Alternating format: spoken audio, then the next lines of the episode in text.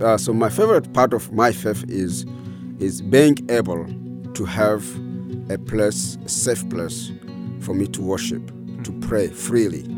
Okay, so where I can express to my God without worrying about about uh, being shot or being like something happens.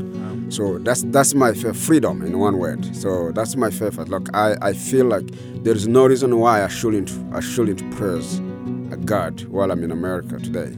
Uh, there's no reason why I should be not close to God um, while I'm in America because I'm free. I have freedom, I have peace, I have everything. I know that you hear within each of the episodes that I talk about how you can email us, contact at theculturalhall.com, and how that helps us be able to uh, get great guests here.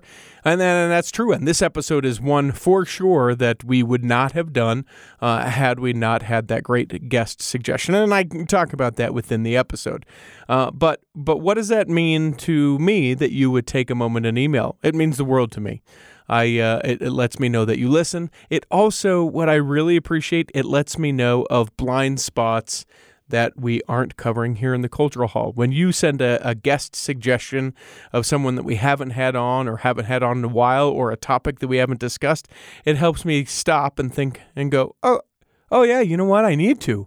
I need to do that. I want this to be a place for everyone, uh, about everyone, by everyone. I don't know. Maybe that's too grand of a thing, but I really like being able to hear from you, get your guest suggestions, and then there's a particular part of accomplishment for me when I actually get those guest suggestions to come into the hall. So do that, contact at theculturalhall.com, and enjoy this episode of The Cultural Hall. It's time for another episode of the Cultural Hall, and uh, really, really excited to have Leonard Bagalwa here in the studio with me today.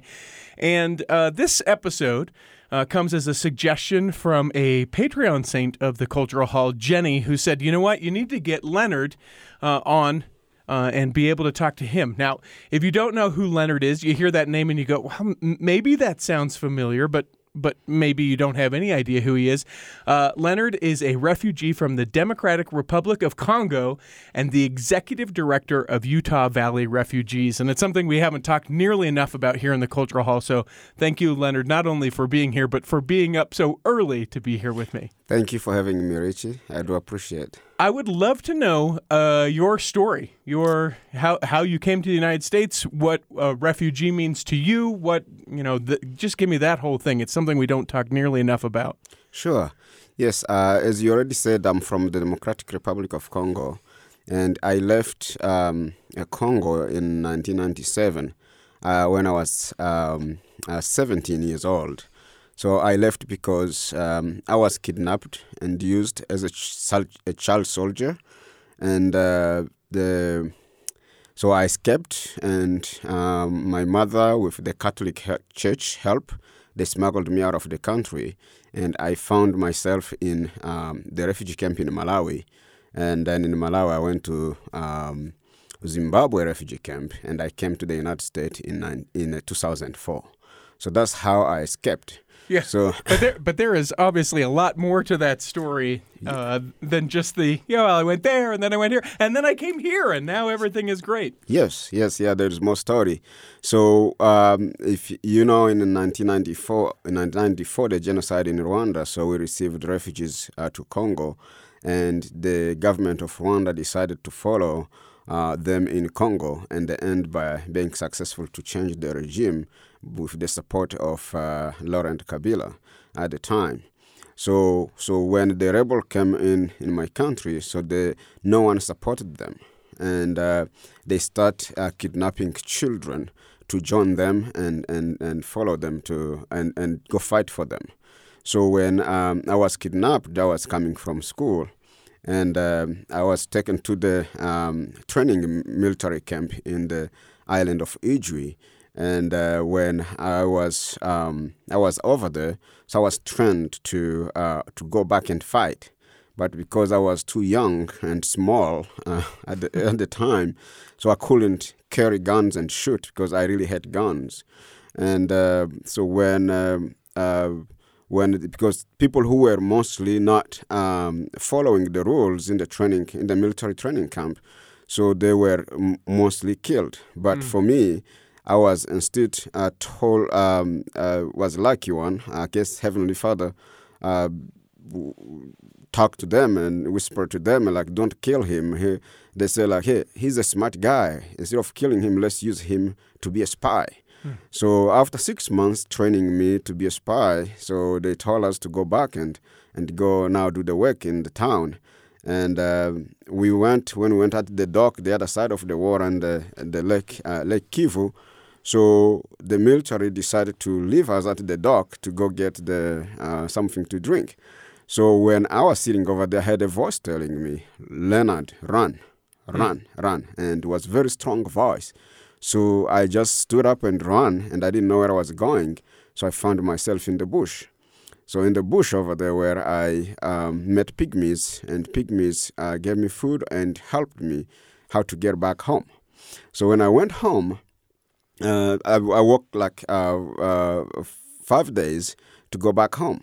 So when I got home, I knocked on the door, and my mother opened the door. When she saw me, she slapped the door back three times, and I yelled, "Mom, mother, this is your son."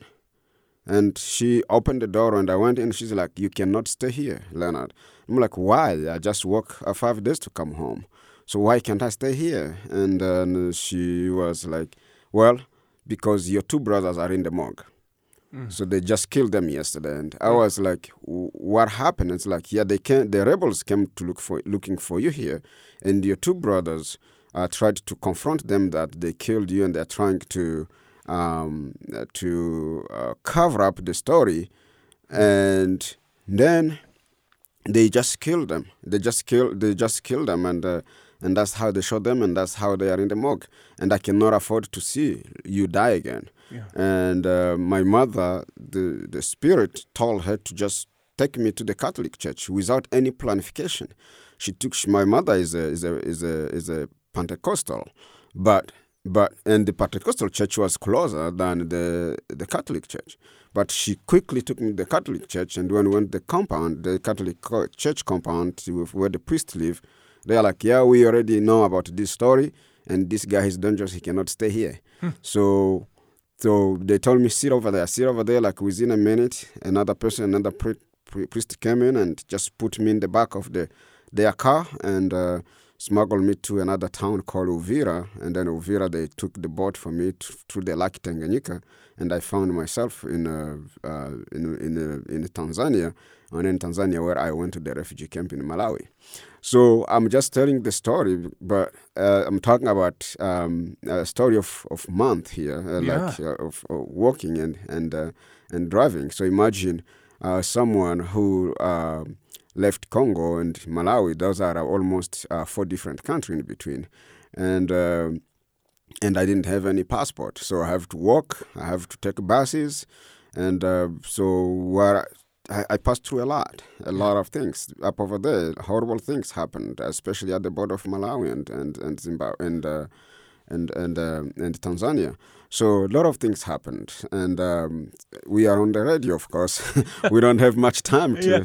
to, to do that, but uh, I just want to give you a little bit brief uh, of uh, uh, of me. So miracles happened to my, in my life, and I think our heavenly Father was trying to guide me and tell me, "Hey, uh, you have a calling, you have a mission to do," and uh, that's why I'm here today, and that's what I'm doing. So I'm I'm I'm just fascinated because, man, what what a a, a tragic, horrible. I mean, let let's just recap some of this. You were kidnapped, forced into military, then you escape and find out that a couple of your brothers, uh, uh, essentially uh, uh, not on your behalf, but because you had escaped, were killed. Then you had to be smuggled, so you weren't able to keep in contact with your family, and that's in the span of a month. Yep. Yep. Yeah, that's months we're talking about. So, but but that's what I always say is when I even talk to my mother and ask her like, what what really prompted you to take me to the Catholic? Why not uh, things like do other stuff, other things? And and she said that's what our heavenly Father wanted. And uh, and for me myself, like even leaving the military camp from not being killed uh, to go home also was another miracle. So, like miracle to miracles happened to me. And that's why I always believe that everything that happened to me is not something was planned. That's our Heavenly Father planned this even before I was born. And He knew that, that what I will be doing. He knew how I will do it. And that's why maybe He wanted me to go through all these things so that I can learn more and how to be more uh, how to be more wise and and learn how to help other people. Talk about your religious upbringing. Like when you were a young kid, before anything with being kidnapped, anything like that, was was your home a place where the, the scriptures were taught, where you would go to church every Sunday? What was that like? Yes, yeah. Um, I was born in a, a heavily uh, uh, uh, Pentecostal, uh, we Protestant. My mother, she's uh, a really true believer uh, of Jesus Christ and uh, in her faith. My grandmother was a, a, a, a Catholic, and then uh, my father, who's now not a believer of anything, so he was just in his own world, but he understood the importance of his children going to church, even if he wasn't going to church. So um, yes, I grew up. My mother she taught us, and uh, she strongly uh, encouraged us to be going to church, and we were going to church in uh, the Pentecostal church, and I was a singer. I used to sing in the choir. Oh, and, really? Uh, yeah, as a child, I sang, I sang in the choir, and uh, so yeah, that's uh, that's uh, how I grew up all my childhood uh, going to church. And It, knowing, is yeah. much of the Democratic Republic of Congo is it pretty religious or Yes, Democratic Republic of Congo is, is religious, uh, mainly Catholic and uh, Protestant, Uh-huh. and there is other small small sect, but uh, they are mostly like Pentecostals and Cat- and Catholic. So I want to ask a little bit more. Uh, you mentioned that w- w- you had been kidnapped, you were being trained, and then you get this distinct uh, prompting by the Holy Ghost or by you know God or Heavenly Father that's like, "Get out." Had you ever had an experience where you felt uh, so led? So um, you know that that obviously led prior to that experience. Yes, uh, prior to that experience, uh, no, but I remember when I was a child, I used to pray a lot and ask for Heavenly Father to help me uh, be someone in, in my life. And uh, my mother used to tell us, like, um, you must know that one day you guys will be uh, ministers, you guys will be white, you guys will be.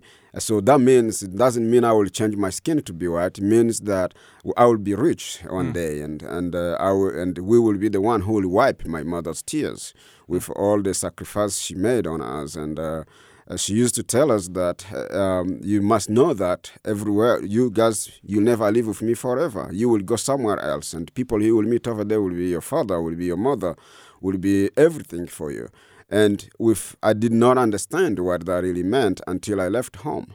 So if I am alive today, is because of those prompting. So I did not get prompting prior to when I was kidnapped, but I got a lot of prompting after I was kidnapped. So when I was told to run, I ran. And then when I went to the border of Malawi and Zimbabwe uh, um, uh, and, and uh, Tanzania, so in the bush, there's this guy who came and started beating us for like crazy, and we were bleeding and laying down because I was with another guy called Christian, and uh, and uh, I heard a voice telling me, strong voice telling me again, hey Leonard, you need to go back to the road because if you are not on the road, so you guys gonna die here, and if you die here, your body will not be seen by anyone. But if you die at the road, the, your body will be seen. So I went to the. I told Christian, let's go to the road. Christian said, no, your decision is making me. It's putting me in trouble. So I'm not going to do that. So you need to. Uh, and I went to the road. When I went to the road, I felt a strong, strong voice again telling me, Leonard, go get Christian. So I went back and I yelled, very yelling, ve- very, loud, and like, Christian, get out of here, let's go. When Christian heard that, he stood up and he followed me. Within a minute, at the road, a white a white car came in and I came close to it, and I left. I raised my hand, and the guy who opened the door. It's like, who are you? Because we, we were un- unclothed. Mm-hmm. Because they beat us and they tear, tear off the clothes in the, All in of the your bush. clothes. All the clothes oh my in the goodness. bush. Yeah. Oh my goodness. So, so when the the driver stood and is like, "Are you guys a human?" And we're like, "Yes, we are human, and this is what happened to us." So the guy said, "Oh, okay. I will, what can I do?" I was like, "We are going to the refugee camp in Malawi." It's like, "I know where the refugee camp is. I will take you over there." Wow. So he took us to the refugee camp in Malawi um, uh, after driving free of charge, and then he only left me w- w- with a Bible.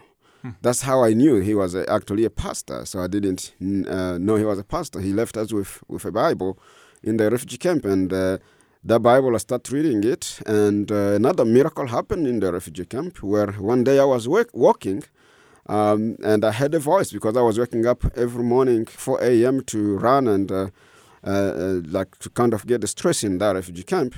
So I heard a voice telling me, like, uh, I just heard this voice calling me. It's Mirindi. I'm like, who knows me by my name? Mir- by the Mirindi is my middle name. Oh, okay. So who knows me by this name here? Yeah. And uh, I keep looking back, and it's foggy morning in Malawi, and uh, and the guy came close to me. He's like, "My name is Pascal." I'm like, "I don't know who's Pascal in my life." And he's like, "You remember? Yes, Pas- we were refugees from Rwanda, and your mother took us in the in the ha- in in your house because we were in the refugee camp, and your mo- my mo- my father used to be a pastor." And I'm like, oh, really? I thought you guys died in the war in 1996. And they say like, no, we all survived. And my and I'm like, how did your dad know I'm here? He's like, my dad is in charge of this refugee camp. Hmm. And I was like, are you serious? He's hmm. like, yes. And my father wanna see you. So I went to see his father and his mother, all his family. They were happy. And the guy asked me one question. I can tell me how I can help you. I can help you to get. I can help you in two way. I can give you a job, or I can get you out of this refugee camp. So when I heard get me out of the refugee camp, I thought something big is coming. And I'm like, get me out of this refugee camp, please. He's like, okay, go pack your stuff. The next time he put me in the bus, I was in the refugee camp in Zimbabwe, which the refugee camp was a little bit better than the refugee camp in Malawi. So that's how I was lucky. And from Zimbabwe, I end by coming to the United States. Let's take a break real quick. And when we uh, come back, I want to pick it up right there when you make it here to the United States and what that was like. We'll come back and do that in the second block of the Cultural Hall. If you've ever thought about starting a podcast and, well, you just don't know what to do, I would encourage you to reach out to me. Now, I am at Richie T. Stedman on all the social medias. You can find and follow me there. Uh, you can also send me an email, richietstedman at gmail.com, if you'd like to know more about what uh, I do as far as being a podcast coach and consultant. But let me just say this. May I say this? Almost 600 episodes under my belt. I could certainly be able to help you. Now, let me say this as well. I know a lot of you are thinking, well, listen, I yeah, I don't know that I'm ever going to get thousands of followers. Here's the best part about podcasts. Sometimes they can just be for fun. Other times they can be for really small niche audiences and you can make a truck ton of money. We can talk about it, how you could do it if you would like. You can reach out to me at Richie T. Stedman, wherever you find me, or certainly if you send me a message at the Cultural Hall, I'll be able to answer it there as well. Have you? Have you considered starting a podcast? Reach out to me. Hi friends, Dan the Laptop Man here from PC Laptops with breaking news. Windows 11 is now here. It's fast and it's beautiful. So let's make sure your computer's ready to run it. Bring your PC into any PC laptops right now at PCLaptops.com. PCLaptops.com. Here in the second block of the Cultural Hall, remember you can always email us contact at theculturalhall.com. Uh, if you have a great suggestion of an episode, we would love to hear it. Contact at theculturalhall.com, especially if you have a connection to that guest that you think would be great. Again, a huge shout out to Jenny for giving us this suggestion of having Leonard here. So you you get to uh, the refugee camp in Zimbabwe, which allows you the opportunity to come here to the United States. And uh, you'll forgive my ignorance. I don't know how it works uh, like if you're if you're a refugee and you come to the United States, do you get to pick where you go, or do they say you're going here and and good luck, or how, how what is that process like? Yeah, no, I, I don't think uh, uh, you have a choice to pick. So we, we, we don't, and I don't remember me being asked uh, anything like that. And uh, I might not be, uh, this may not be the uh, 100% correct information, but what I know is once you are put on the list, uh, the, the, the United States have a non-resettlement agency, so and so each agency they already know what numbers of people that can that can come to the United States they will get. And uh, so when I came here, so I was ju- I wasn't know where I was going, so I was just told to come, and uh, that's how I came. So what I know is there is a, a waiting list uh, for the once you are on the list of people who are gonna be resettled uh, to the United States. And once your name goes to that list, they, there is other there's agencies like the United States uh, uh, security agencies like service security service agencies that are like FBI, CIA. So your name will go to them and they will try to vet. There is uh, like a, a 36 month. Uh, like three years of waiting on that list. So after they vet to make sure you are a safe person and uh, you don't have you don't want to cause issue to the United States uh, government. So then from there, when they when uh, when you are on that list, it's a time when they vet, all the vetting is finished. That's the time they tell you, okay, you are ready to book and go to the United States. Uh, so there is no like I don't think there is a place they will tell you that. Um, or you need to choose where you go. But where also I know that they kind of see like where most Congolese people are doing well, so where you can go, and that's where you can um, you, you you can be.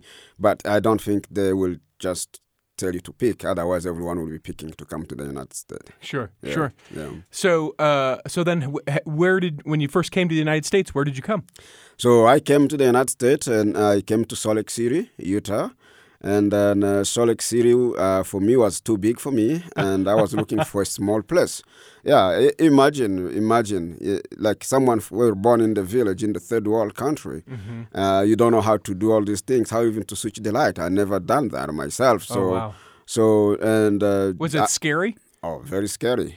Very scary, even uh, no, more than even scary. I don't know the word to use, but um, so sometimes they will just, you know, like put you inside over there. This is your apartment. This is everything, and and uh, they bring the stone. You don't know if it's a bomb or a stove, or you don't know if it's a bomb or something. So I'm I'm scared of even cooking on it. And uh, like uh, the hard things was for me, like when I organized the bathroom. When I was back home, you have to walk miles in the bush to go to go in the bathroom.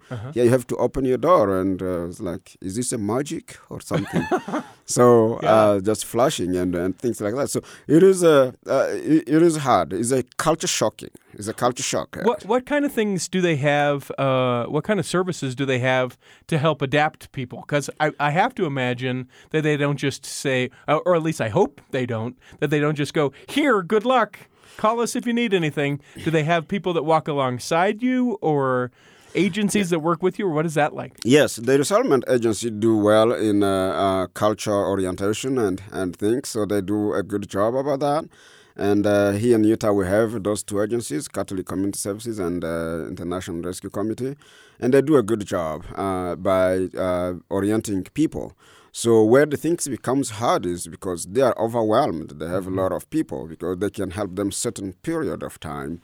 Uh, at the time was eight months. Now it's more like two years. They can go up to two years. Wow. So things are improving uh, that way. So it was hard, and then after eight years they leave you. You go on your own, and you. you- So it is hard. So uh, like for us, like who came as a single and young, is even better than people who are coming with family because when they come with family. Uh, they're gonna just tell you to go start looking for job, work, and, and things, and and it kind of creating other problems because when they a woman uh, in some culture, they were trained to just be at home and, and, and, and help family and children and, and, and things. So now they're gonna tell the husband and the wife to go to go work, and then when the husband and wife come home, they're all tired. Who's gonna cook? And the woman, a man, never been trained on cooking, and so it becomes another problem in the house, causing more divorces and stuff. So is is an issue that we can tackle. But however, in general, the agencies are doing a good job in orienting people, telling them what, uh, like about talking to them about culture in the, in the United States uh, laws and uh, like how they can survive here and things like that, and also teaching English, and that's what um, is really kind of uh, helping people. But it's still hard. Imagine yourself coming in the country where you don't speak the language. Yeah.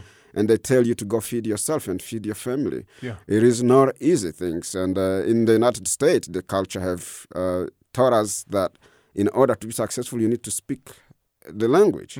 So there's no job, and uh, you can do. And some of these people are even educated and uh, in from their own country, but because they don't speak the language, so they end by doing uh, custodial jobs and uh, and things like that. So and it's not enough for them to feed their children and live on the uh, life uh, standard like how you know, paying the uh, rent, food, and everything. So it's not enough for them to. H- how old were you when you made it to Salt Lake? I was 24 years old. And did you speak any English? No. None. Zero. No, none, zero. Oh, Yes, I learned English on my own. So I never have finished high school, but I have a master's degree today. wow. So- so H- how know did that happen? That's Well, that's, uh, that's a big It- difference. It's another miracle, and that's what we're gonna talk about. Is uh, when uh, when I was looking for a small place uh, to live because Salt was big, so Uh-huh. Yeah. I ended by moving to Payson.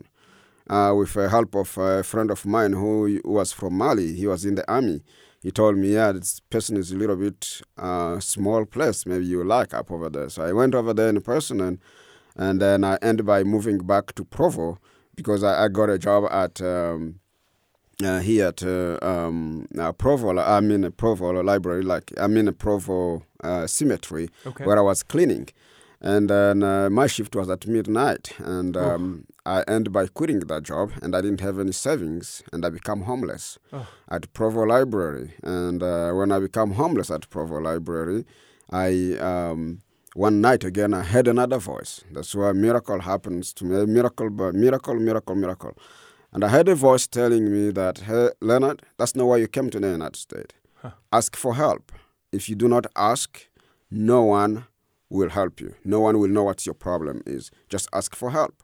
This was uh, like Saturday. And then um, in the morning, I just saw a white car like parked in the back of the library. That's the time they were renovating the Provo Library. If you are from Utah, you will, may know when that happened. And then, uh, so when I saw the car parked in the back of the library early in the morning, so I followed the car. I followed people came out of the car, following them cautiously because I, I don't know them and I don't want to be close to them quickly. I, I don't know what they have, gun or something. yeah. So cautiously and with my broken English, I yelled like, "I need help," and they said, "Oh yeah, we can help you." Uh, no, the, the the the woman said like, "Hey, uh, honey, this man he's yelling. He need help. Can we help him?" And then the man stood up and said like, "Come here, young man. What do you? How can we help you?" And I'm like, "Hey, I'm from. I'm a refugee from the Democratic Republic of Congo, and I am. Um, uh, I'm a homeless here, and uh, I need help." And they're like, oh, we are in hurry. Here's our phone number, contact information. So call us. We will uh, see how we can help you. So there weren't a phone. The library was closed on Sunday, so there weren't a, a phone to use uh, because I didn't have a cell phone. So I uh, went to the library on Monday morning and I called and they're like, yeah, yeah, we were thinking about you, how we can help you. And you still up over there, you still homeless. I'm like, yes, I'm still homeless. And they're like, can you come and live with us? And I said, yes. yes. Uh, and uh, that's how I went to live with them in South Jordan. And uh, I lived with them for one year. They taught me a lot of things, how to milk cows, because they were farmers, and uh, how to do a lot of stuff in the farming uh, area and stuff. And then a year later, I moved back to Orem, and that's how I ended by going to Utah Valley, Univer- Utah UVSC at the time, Utah uh, Valley State College. And now uh, I graduated when I was already UV. I got my bachelor's degree in uh, public health, and and then I went back later on. Uh, and I got my master's in business administration. Wow. So that's how I ended by going to school. Just, Miracle. just by following the promptings and asking, and then these amazing people that took you in. Are you still in contact with those people? Yes, I am. I still even have the key for my own bedroom up over there. but I can't go over there now. I'm married, so yeah, tell me a little bit about what your life is like now. Obviously, you mentioned you have a master's degree and uh, a wife. Uh, you're married, so family as well. yes, I have family. I, I I have four children and expecting one more. So that's it. Yeah, Congratulations. So we we we are uh, three girls, one boy, and we are blessed with that. And uh, I have a job. So that's what probably I would like to talk about is Yeah. about how what I do and uh, like Yeah. if you still have a time and Yeah, and- of course. So, so you are the founder and executive director of Utah Valley Refugees. I'd love to know what that organization is. Yes, sure. So Utah Valley Refugees is a very young organization started in 2016 with a mission to empower refugees in their quest to become health uh, reliant, sufficient. So we uh, we we focus mainly on uh, four main areas. We help uh, refugees uh, with housing and We help them uh, get educated, and like uh, we teach English classes um, at the office here in Provo, and we also uh, teach. Um, we also those who want to go to college. We help them get into uh, Utah Valley University, as well as BYU. Right now, now we have only one student at BYU and we help with tuition and uh, all the things, especially those who are young one. So we also focus on youth, uh, those who are like uh, going to uh, uh, elementary school and those who are younger. Um, we focus on them by tutoring them and giving them services they might need in order to be successful. Because we understand the challenge. The English is not spoken in, in house, and uh, parents not educated enough to to know to understand the system how it works and supporting their children. So we become their support even if we don't live with them but we become their support. So we also do the um, so we also help with um, healthcare which we partner with um, multiple doctors in the valley to give uh, uh, to donate their time to give free care to those uninsured refugees uh, and things like that. So we also uh, focus on a uh, um, uh, lot of different things. Like we have programs that we connect refugees to community, like for integration and uh, and, and things like that. So we, we do a lot of uh, things up over there. So why this organization started? So if you remember, in Utah County before 2016, we didn't have a refugee agency. So when I graduated, I went back to Salt Lake City to help refugees, and that's where I was working to help refugees uh, in my own field, medical care and, and things like that. Doing case, doing case management over there, I found out that the problem refugees uh, are having today was the same problem I had. And I kind of used my own personal experience to start uh, Utah Valley Refugees because when I was always going to work, come back, I'm stressed and and uh, things was like seeing how people are really suffering. Imagine someone who been in the country for five years, five years, but they're still in this kind of circle. They don't even know where they are going. They cannot speak language. They cannot do uh, like they don't even know how to take the bus and, and anything like that. Them they can't do things themselves. So to me, that was that was kind of uh, uh, shocking uh, things. But remembering how I personally struggled by breaking this this circle, getting out of this circle, so I had to work double. I had to work more than uh, a normal person must work. And uh, so that's why I decided to start Utah Valley Refugees with the main focus on educational things. Like, like we don't we don't even think of like big educational like college or anything. Like educational things like how do I take the bus? How do I do things myself? How do I do doctor's appointment myself? How do like everything we do like is more educational things. So and uh, we have seen so far since 2016 we- we've been able to help about more than 180 family Wow. uh, here in the valley, and uh, and some of those people today are homeowners. Some of those people today are more like uh, they are some are in the military. Some are like we kind of open the door for them. We're not helping them to come back tomorrow. Like. Uh, well, I should, I'm on the radio. I should be careful of what I yeah, say. you're fine. Um, we we help them to to be successful Mm-hmm. and go get out. We graduate them from the program, not to be coming every time. We, Mm-hmm. we we set up goals for them and like, hey, you must graduate, and that's why we have people who are more uh, successful and uh, owning homes and uh, making at least nineteen dollars an hour. Wow. So things like that. So that's So- what we do. So, so people that are listening to this, I know within the Church of Jesus Christ of Latter Day Saints, about five or six years ago, I want to say there seemed to be a greater focus on refugees. Mm-hmm. Uh, I can remember, I think it was in one of the general, general conferences where they said, Yes. you know, we need to take care. You can remember what I'm talking Yeah, about. yeah, yeah, I remember what you're talking about. Actually, that was in 2016. 16. Yeah. Uh, and I know that uh, you know we're a, we're a people that love to help people, uh, and we hear something like your your you know what almost seems like out of a fiction book Yeah. story of how you got to the United States, and then what you've been able to do not only for your own family but for as you mentioned, Yeah. you know, in cooperation with almost 180 other families, and and people are listening to this and go, oh man, I'd love to help, but I don't have any idea what I could do or what that would look like. I, you know, maybe I'm not in a position like that South Jordan family to say, "Hey, person that needs help, come live with me." That that may be too much for me, but I do want to help. What what are things that people, whether they live in Utah Valley or they live in Nebraska or they live in California, if if they want to help refugees, what do you think is the best way that they can actually do that? Yes. Um, the best way, I'll start before I say how they can help, I'll say the best way to help refugees, I always have been saying, is to be their friend. Yeah. So that's the best way because sometimes we, we, we, we, we are prompted of saying we need to do something with these people, we need to help them, but we don't know who they are. So when you become acquainted uh, to them, you, that's the how you know how, how you really help them. So, um, and how do you, because so not everyone is a refugee in your neighbor, of course. Sure. But how do you really know who's a refugee? Come to the organization, try to learn what the organization does and how you can meet these refugees. So that's the best way to, to, to really help uh, a refugee or uh, an organization. So, um, so what we, we do, we always in need of volunteers as an organization. We always need a volunteer. That's the best things. And sometimes it's hard based on uh, our our organization, uh, like the size of our organization, to have everything to do with everyone. But we have created a system where everyone will find uh, uh, what they can do. So if you, we, we, you can volunteer through our RFA program. Like RFA program is a Refugee uh, Family Alliance. So what that program we will hand you, will say, okay, we give you the family for you to mentor.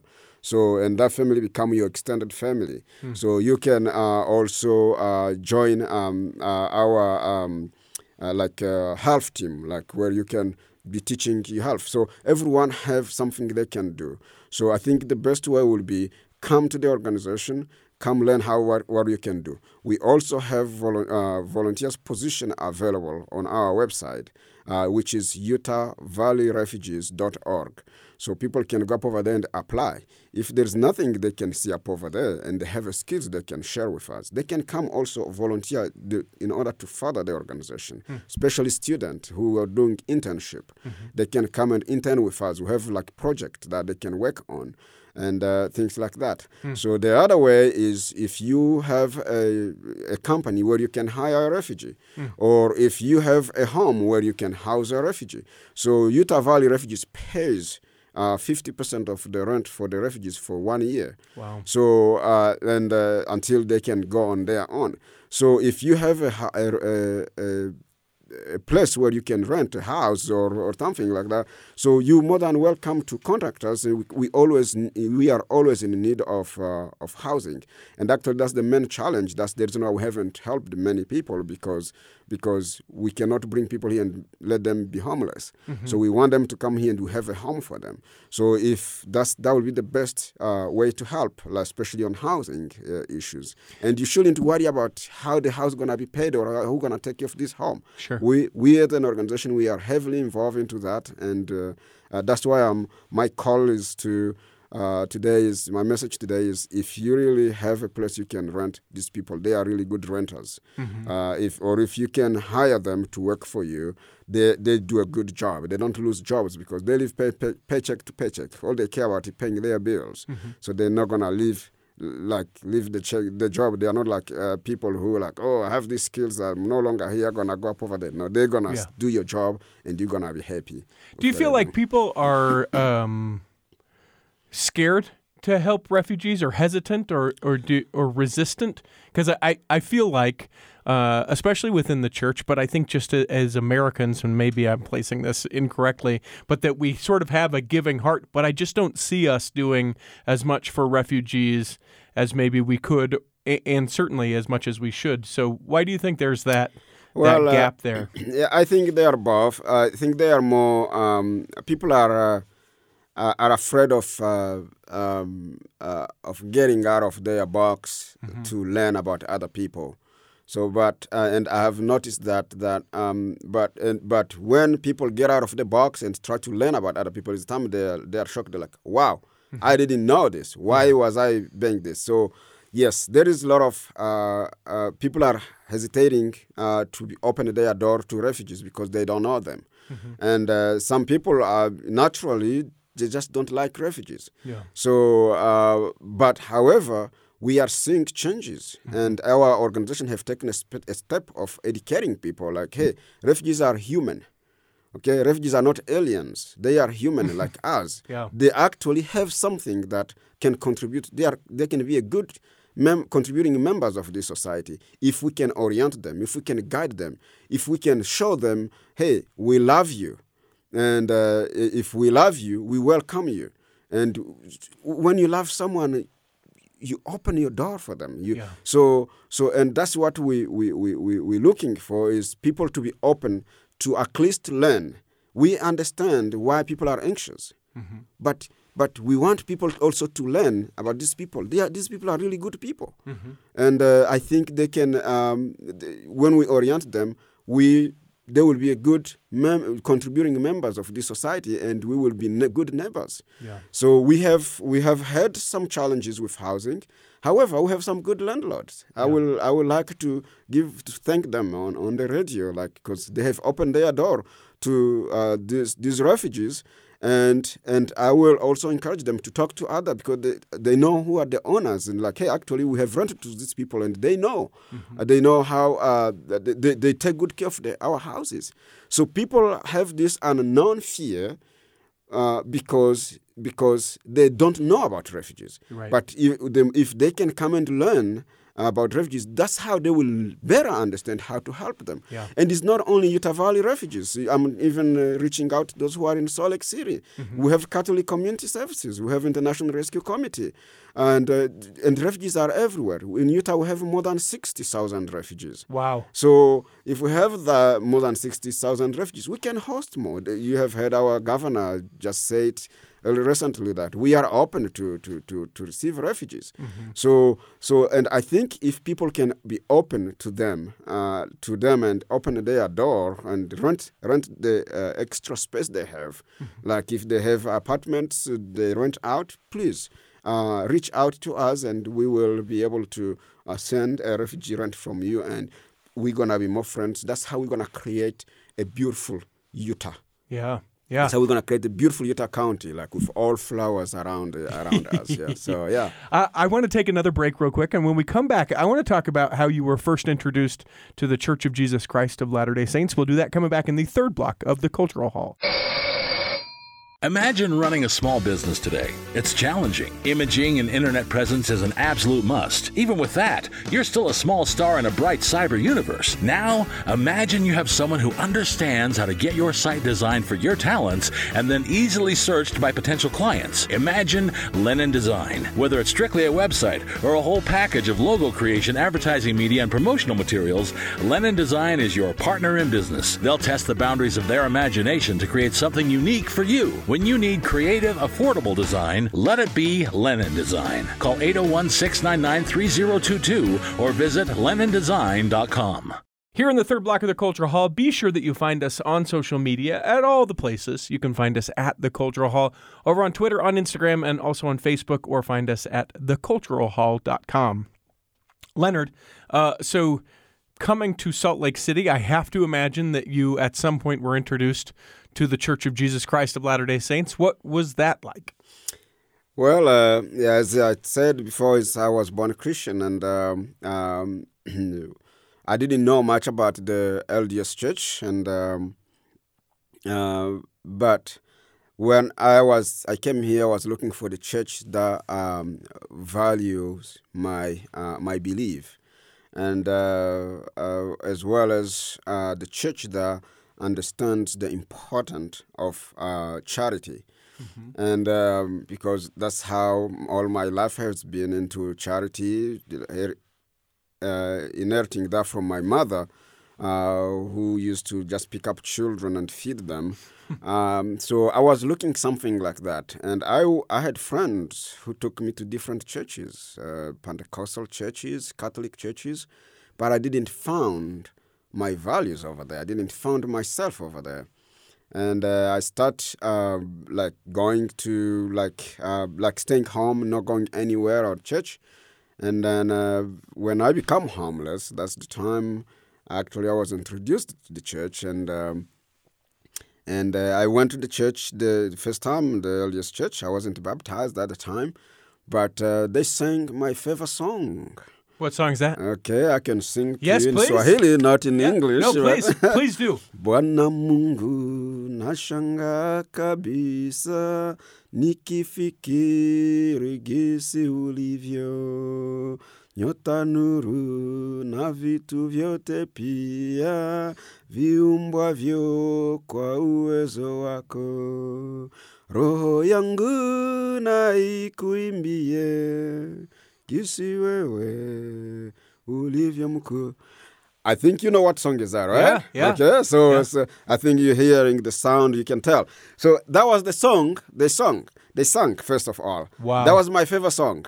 And then the second, um, the, the, the second thing is what brought my attention was like the the bishop the, the bishop or the first counselor or whoever is moderating will come and welcome people.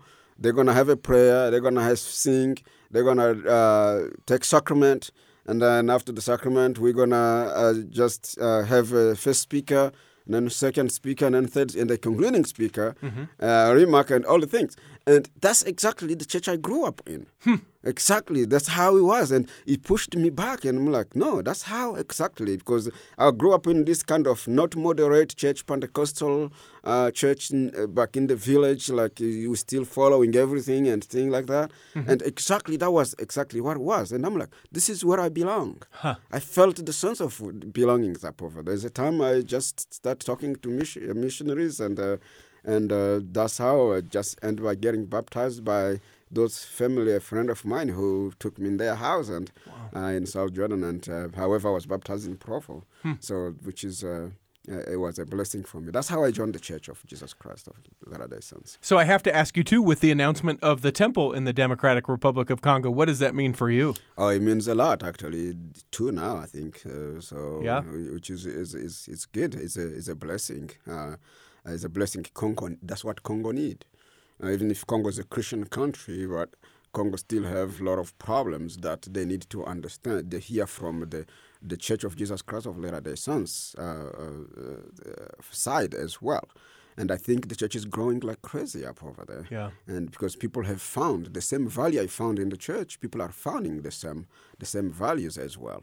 So yeah, the church is, is, is growing, and I'm so grateful we're building temples up over there. Is there an opportunity for you to go back there? Obviously, with kind of the past that you have, I don't know that you would want to, but would you want to and can you? Well, uh, I, I, I am open uh, to any opportunity, and I always say there will be only one opportunity will take me over there if there is opportunity to help people. So that's that's that's that's the opportunity will take me over there. So if there's opportunity to go help people, yes, I will be happy to even go tomorrow. But I want to go help people over there. Uh, that's my mission. I believe that God um, guided me, God blessed me with a mission of helping others. And I think it's time for me to start looking on how can I really help people over there, give back to my community that didn't give up on me, no matter what situation I was in, uh, in in Congo. Yes, I would love to. If someone is listening to this and and and really sort of feeling like they need that instruction from God, right, to be led or guided, uh, you know, maybe they feel like they're wandering a little bit and and need that insight. How do you connect and know that what you're doing is what God wants you to do? Well, uh, um, so for my, myself, the way I know um, what God wanted me to do is is I keep feeling it. I keep feeling a prompt, prompt, prompt, promptions, keep being prompted every time. Like like, hey, Leonard, I think you need to do this because for me, when things comes to me twice, that means it's God's voice. So, and that's how I always do it. But sometimes uh, in our lives, we, we intend by ignoring that small voice. It's very small voice, and but keep coming to you and bothering you. And that's how I always do. And when I when that voice come to me, I always pray. And like God, if this is your really voice, guide me, help me, do this. And that's how I always do things. So just like tell me if this is your voice and you want me to go save uh, save your mission in Congo, mm-hmm. go. You want me to go to your to help people up over there. Mm-hmm. Bring the opportunity, Yeah. and that's how I always tell God. And But then you some, just, and yeah. then you just do it. just do it, just do it. Yeah, my wife tells me that do not fear the unknown. Yeah. Okay, the, the- because my wife thinks that's my. Sometimes also that blocks me. Like she's like, hey, don't fear the unknown. Ju- mm-hmm. If you feel doing something, just do it.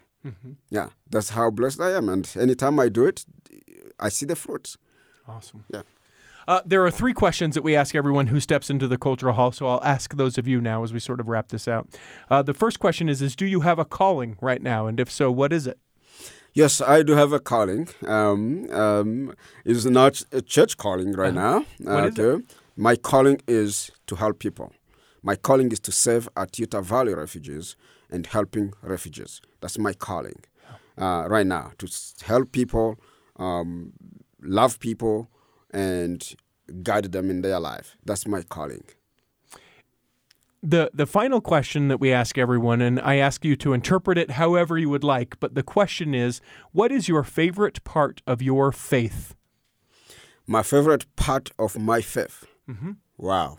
Hmm. Uh, that, uh, so my favorite part of my faith is is being able to have a place, a safe place for me to worship, to pray freely. Okay. So where I can express to my God without worrying about about uh, being shot or being like something happens. So that's that's my fa- freedom in one word. So that's my favorite. Look, I, I feel like there is no reason why I shouldn't I shouldn't praise uh, God while I'm in America today. Uh, there's no reason why I should be not close to God um, uh, while I'm in America because I'm free. I have freedom. I have peace. I have everything. Yeah. And I think that's my my, my favorite part of um, my faith right now. I appreciate you being here and uh, sharing your story. If people want to get more information, they can go to Utah Valley Refugees. uh, Dot org if you want to uh, volunteer if you're in the area or maybe I know that uh, Leonard and his organization certainly will take donations if you want to throw that that way or if you know people that are looking to host other people. It's Utah Valley Refugees. Uh, Leonard Bagalwa thank you for being here in the Cultural Hall. I hope it's nourished and strengthened your body that if you're not healthy enough to listen this week that you'll be healthy enough to listen next week. And then when the time comes you'll be able to travel home in safety. In the meantime Rick McGee Debbie Wanless and Chocolate Cake Bites podcast will be saving a seat for you on the back row of the Cultural Hall Thank you, Richie. Save me a seat, it's sure to be neat on the back row. We really gotta go on the Culture Hall show.